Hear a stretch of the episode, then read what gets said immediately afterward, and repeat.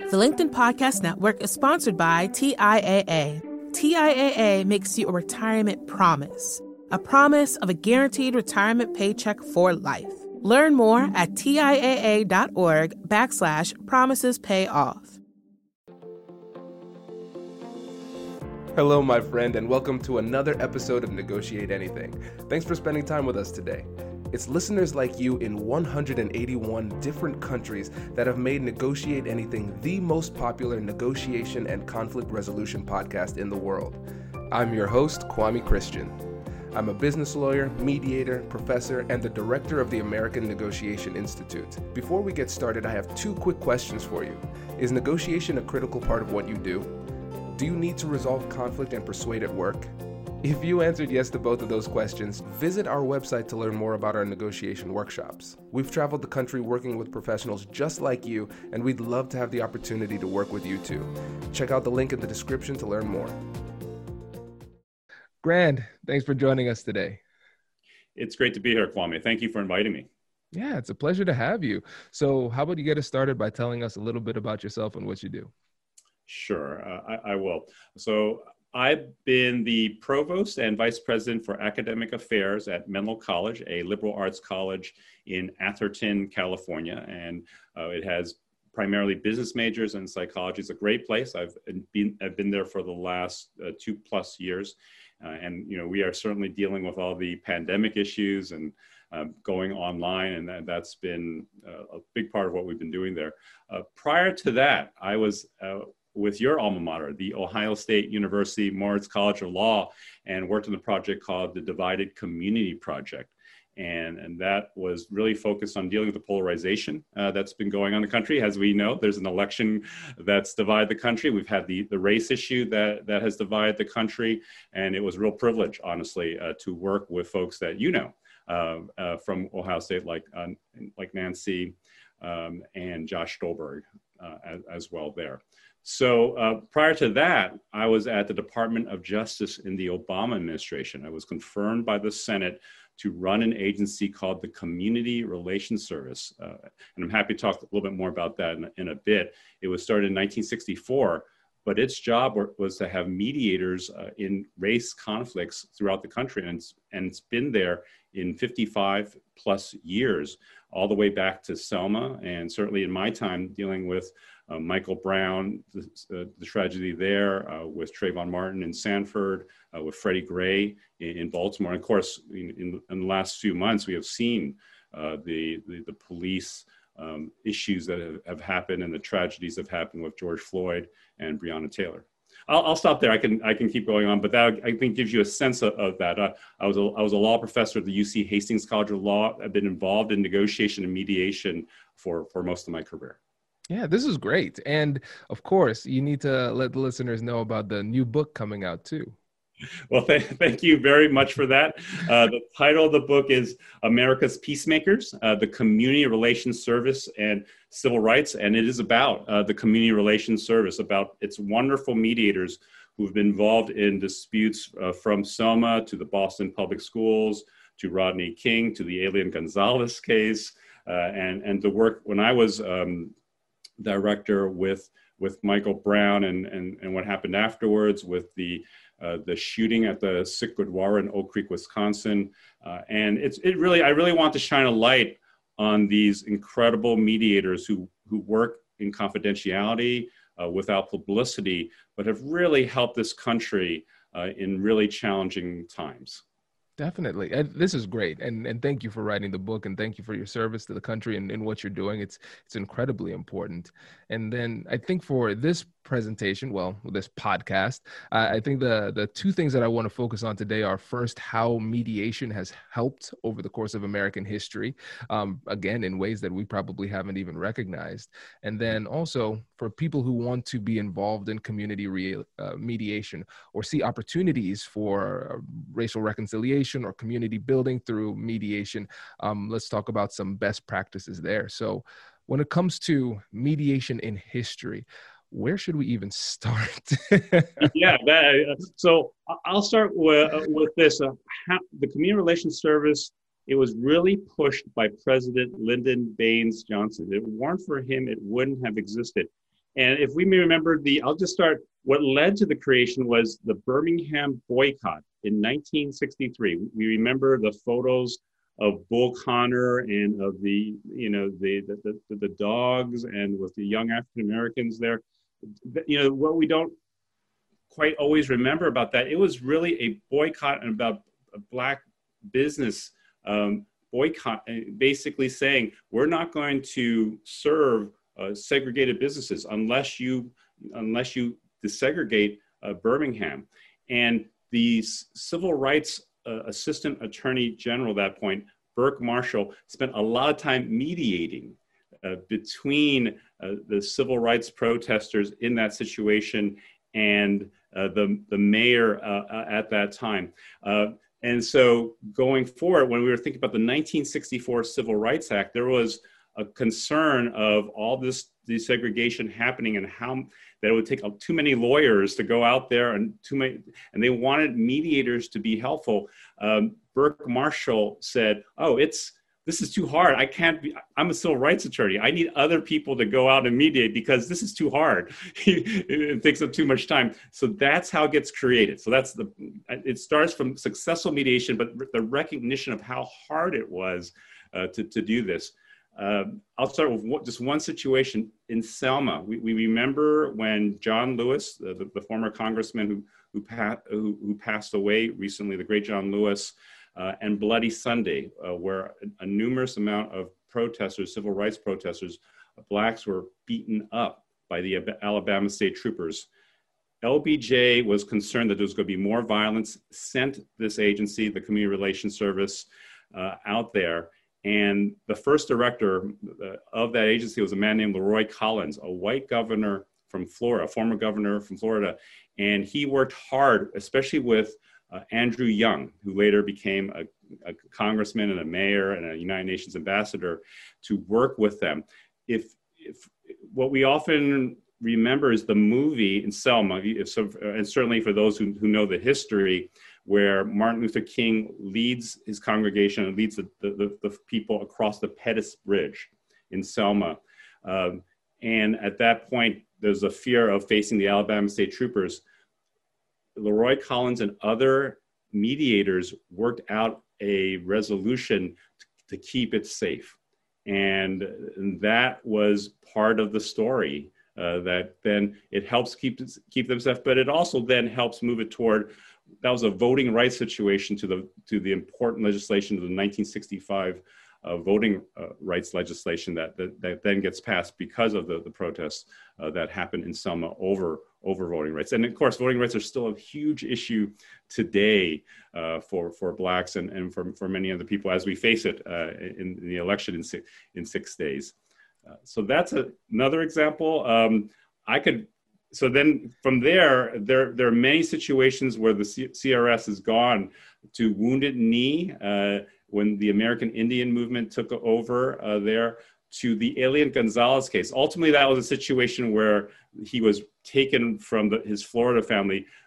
But what really helped was there was a serious attempt by CRS mediators, including a man named Thomas Battles, uh, who works also with the Divided Community Project today, to, to reduce the possibility of violence. There was a lot of tension in Florida at that time, um, and, and there was a really valiant effort uh, in that situation.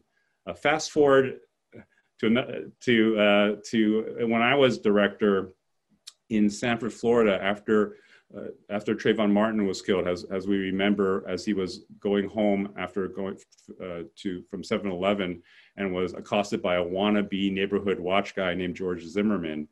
Um, and, and there were protests uh, in, in, Sanford. Community Relations Service made a huge difference in, in helping the protesters protest safely and, and making their protests against the stand your ground law, which was, which was a big deal in that situation and working with the protest groups, working with Al Sharpton and the National Action Network, working with Jesse Jackson, and working with the the mayor, the city manager to keep it safe, working with black and white pastors to to reduce rumors and to help them help them heal uh, as as well. Uh, and to this day, the the mayor and many others credit uh, the CRS with keeping the protests safe, allowing them to express their First Amendment free speech right. Uh, but it was a situation where there were many, oh, I think over 80 protests, but not a single bottle was thrown and uh, not a single arrest was made, partly because different from some of the other situations, uh, the, the protesters worked well. You know, they worked, I, I, should say more, they worked with, uh, with the city to allow peaceful protests uh, to, to, to, happen. So that's a lot, Kwame, um, but that gives you just a, a sense of the breadth and the scope over time. It's, it is, I think what we forget, and what's important to know is that mediators can, can help the, what social justice is about to, to, that there is a moral arc and that it does bend toward justice and the, the purpose of here, in the mediators is created by the 1964 Civil Rights Act. It's to accomplish those goals. It's to help move it in, in, in, in a way uh, that, that, we, that we believe is right for our country. Does your company invest in professional development training? If you believe that your team would benefit from a negotiation workshop, all you need to do is go to our website, fill out the workshop request form, and then we'll set up a time to chat. These workshops are completely customizable and we've done them all around the country. Negotiation and conflict resolution skills are beneficial across all professions, but they're especially useful in procurement, purchasing, sales, sourcing, and contract management. Our calendar is filling up quickly, and we even have some workshops scheduled for next year. If you think you might want one, I'd suggest reaching out soon so you don't miss out. Check out the link in the description to learn more. And now, back to the show. The LinkedIn Podcast Network is sponsored by TIAA. In the last 100 years, we've seen financial markets swing, new currencies come and go, decades of savings lost in days, all showing that a retirement plan without a guarantee, quite simply, isn't enough. So, more than a retirement plan, TIAA makes you a retirement promise. A promise of a guaranteed retirement paycheck for life. A promise that pays off. Learn more at TIAA.org backslash promises pay off. From the minds of visionaries to the desks of disruptors, I'm Laura Schmidt, host of the Redefining Work podcast. Join me each week as we explore the new world of work through the lens of those shaping it CEOs, HR leaders, investors, and more. Be a part of the conversation that changes everything. Subscribe to Redefining Work today. This is great. And and again, for even for me, somebody who is a, a practitioner, somebody who graduated from, from Ohio State's law school and everything, um, I was completely unaware of the the storied history of mediation in um, maintaining peace and community. So this is fascinating for me too. And I think what we could do at this point is is blend the history with just the skill set in terms of what we need to do in order to be effective at this point.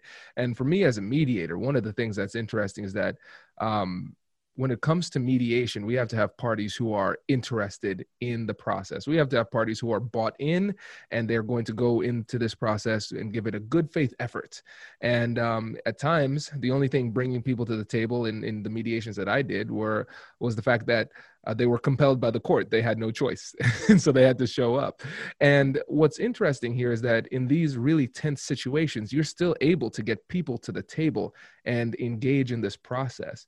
So for you, what are the things that actually incentivize people to, to come to the table? That's a terrific question, Kwame. Uh, I think it has to do with the fact that there is some need to resolve a situation, right? Uh, you, and ideally, uh, you can figure a way to do it early on. And as, as you know, it doesn't always work that way. And court mandated uh, mediations because things have gotten so bad uh, that they're they're forced uh, to come to the table. Uh, you know, Nancy Rogers and Josh Stulberg at the Ohio State University, I think, are good examples of how to help people think before things get bad to help people understand what are we trying to achieve here, right? Uh, in a in a in a community conflict people want change, right? Maybe it's change to a use of force policy. Maybe it's a change in how do we have more uh, uh, uh, sort of accountability, uh, citizen review boards uh, in, in, these situations.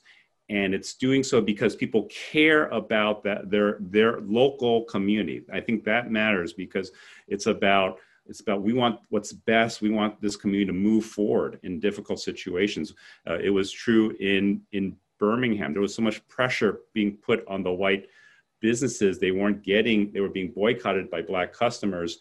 It got to the point where they ha- there was a need to come to the table here. And it's trying to identify that need and trying to see what the common sometimes the common goal is in these yeah that makes sense. And one of the things that's interesting too is that when we think about the civil rights movement of the past, it, it seemed as though there was more clear leadership. You could look back and it seemed as though there were people who were, were rallying people together consistently, and we could say, hey, you're the leader, let's bring you to the table, let's discuss.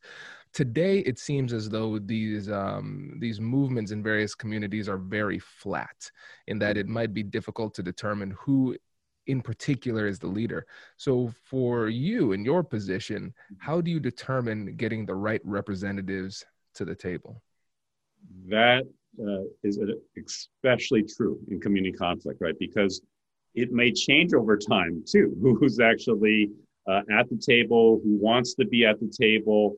Uh, there's a lot of churn uh, in, in these situations. I, I think it, it's about the local aspect of this, right? If it's a concern about what's going on in a specific city, let's say it's a police department, there are people who've been in that community for a long time, right? Uh, uh, and who who care and who have shown uh, that they are engaged in making a difference in reducing the amount of of tragedies that happen of of preventing horrible outcomes of, of a police officer uh, shooting uh, someone who's often black or brown uh, in those situations. So I think what goes to that is who who's been working on the issue, who has been uh, trying to, to make a difference, bringing people who who yes who who who are knowledgeable about the issue and who can are willing to put in the time and commitment because it doesn't change overnight. There are so many variables and so many factors uh, and un- unfortunately, there are some systemic issues, right? We know this um, that have to be to be worked through uh, in order to get there. So it is about finding the people who who are committed to the issue, who have who have history in working on the issue, and who have committed to to to to, to figuring out solutions uh, within that community. Yeah, that makes sense. And again, we understand this whole thing is is challenging, so this might this question might be a little bit too broad, but we'll see where it goes. Um, what are the biggest challenges you faced in trying to go through these processes? Yeah, you, you know, I, I talked a bit about the the high profile situations, right? Sometimes if it's too high profile and there's too much enmity or too much emotion, that makes it hard, right? That because there's two, there, the walls have gone up. Uh, I didn't mention the situations where people are able to sit down and figure things out. That that makes it a bit easier, right? When there's when it's away from the spotlight and when people who care about the issue uh, can can can work with each other. I certainly remember a, a situation, a, a, similar situation where there was mistreatment uh, of of some, of a suspect uh, in a situation. Uh, there was a, a, a Black civil rights organization involved but because they were able to to do so away from the media, they were able to create a situation where more accountability uh, was agreed upon, where there was more transparency provided as to what gets reported to the community, as to when citizens can can be more engaged here. Uh, so uh, I think that you know that's one thing that that makes it so. Uh, it's it's certainly I would certainly say if it comes to a situation where the major stakeholders show commitment uh, and are willing to sit at the table and are willing to, to sit down and willing to share the power at, at a certain level uh, and not hide behind or use a wall of the blue, what we call the blue wall for sometimes for police or uh, in, in, that situation. But I think that that's a, that's a factor that helps move people uh, in that positive way. I'll certainly say all, it's been in the news so much. It creates more leverage for community to to negotiate and to demand more. And I think it forces those in power to to listen more and to actually agree to more. And that I think that's a good thing for society. Yeah, and and one of the things that's interesting here is that in order to be a good mediator, you have to be that neutral third party. And now, with some of these situations that are very emotionally charged, how are you able to, number one, maintain that neutrality, and number two, convince the parties that you are, in fact, neutral through the process? Yeah. Uh, and sometimes I like to use the word being impartial and being fair and being un, you know, unbiased in, in a certain way because neutral doesn't mean you don't have an opinion, uh, but you're you want to be seen with credibility by both parties. And, and as, as you know, Kwame, being a mediator, if parties are opposed to each other, it's really helpful to have somebody there who doesn't have the responsibility of advocating for that side, that you're there to, to help move those parties forward. I think there's sometimes, and you may have seen it, there's a magic that can happen, but because you don't have that responsibility, uh, you're there to help them get towards that better, better place. And, and um, for at least for many of the CRS mediators, for many people, it's often because they have a positive reputation uh, with the parties, both sides. In, in these in the situations I'm talking about, um, where it could be a governmental entity and a civil rights entity, they may not trust each other, but if they trust you, if you can establish that trust because you've worked in similar situations or you and you've known the parties, you you have a track record with them, uh, that real that really helps establish that mediator role, that impartial role that you're there to help them. And and you know, I know you have a lot of folks who who are business negotiators um, or or, or work in teams, we know that there's a benefit to having a facilitator in the room when there's differences in what the strategy should be of the team or when they need to get to an agreement. Um, that's the benefit of a third party, more, more, more generally speaking. Yeah, that makes a lot of sense. And uh, with this question, this is a little bit off of, of what you've done in the past. I want to get your thoughts on this idea. Um, this is something that I've been thinking about recently as I've recognized, uh, especially in, in Congress, there's a lot of partisanship, more so than, than ever before. And every year it gets a little bit worse. Um, and one of the things that we've noticed in studies of negotiation is that the more public the negotiation, the more uh, positional the negotiators become right? And um, I think about it in litigation. A lot of times, the reason why we're here is because they can't settle because they hate each other, right? They can't talk to each other. So, hey, maybe we can throw a mediator in there to try to get things done. And then the settlement negotiations, they are made private because again it makes people more likely to come to an agreement mm-hmm. now the reason i bring this up is I, I, think about it on the political level um, what value do you think there could be in potentially a, a federal Department of Dispute Resolution? where let's say the Democrats and Republicans cannot come together on a critical issue um, and they're afraid to compromise in public. And so then they come together and there's a team of government sanctioned mediators that can mm-hmm. help them broker a deal. A deal. What, what do you think about that? Uh, I think that's terrific, right? I'm not going to argue with that, Kwame. as, as, a, as, a, mediator, as a mediator uh, there are there are and and to be clear as a person who was a federal mediator uh, there are places that do it right now. There's the federal mediation and conciliation service uh, which um, fmcs which has been doing labor management mediations um, and also does things uh, uh, there as well. And so there are folks within the government. Now it's a different story as to between congressional uh, congressional members as as as as well.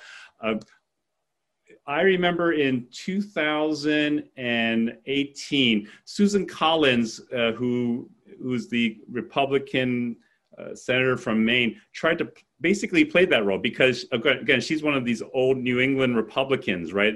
Um, and so, for the to prevent a government shutdown, she actually used a talking stick. I don't know you remember this, yeah. where where she had a bunch of senators, and they were the only person who could talk was the person who had this at this stick. Um, it, it did get thrown at one point and, and broke like a glass elevator, but she played that role at, at, a certain level, and she she said my role was as a, a, mediator. So why wouldn't it be helpful? We know it's so hard, and and you you you get at it. These congressional members if you're a Republican, your competition is not the Democrat often. It's often the more extreme right candidate that comes forward. The same is true for a lot of these districts because they've been gerrymandered.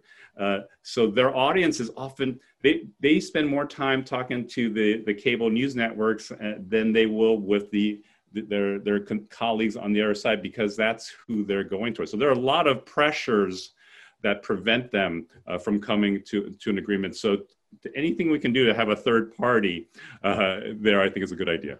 Okay, good. good. I, I just wanted to make sure I wasn't crazy. Uh, maybe maybe that's the next push we can make. But I, I, I really appreciate you taking the time to to walk us through this. This is really fascinating. And again, like I said, even for me, somebody who's in the field, um, I, I, did not realize the extent to which mediation has been shaping our community in, in deeply meaningful ways.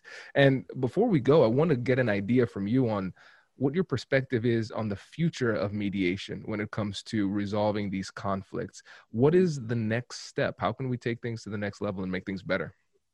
That's a, I think, an important question to to end upon here. We see the polarization in this country.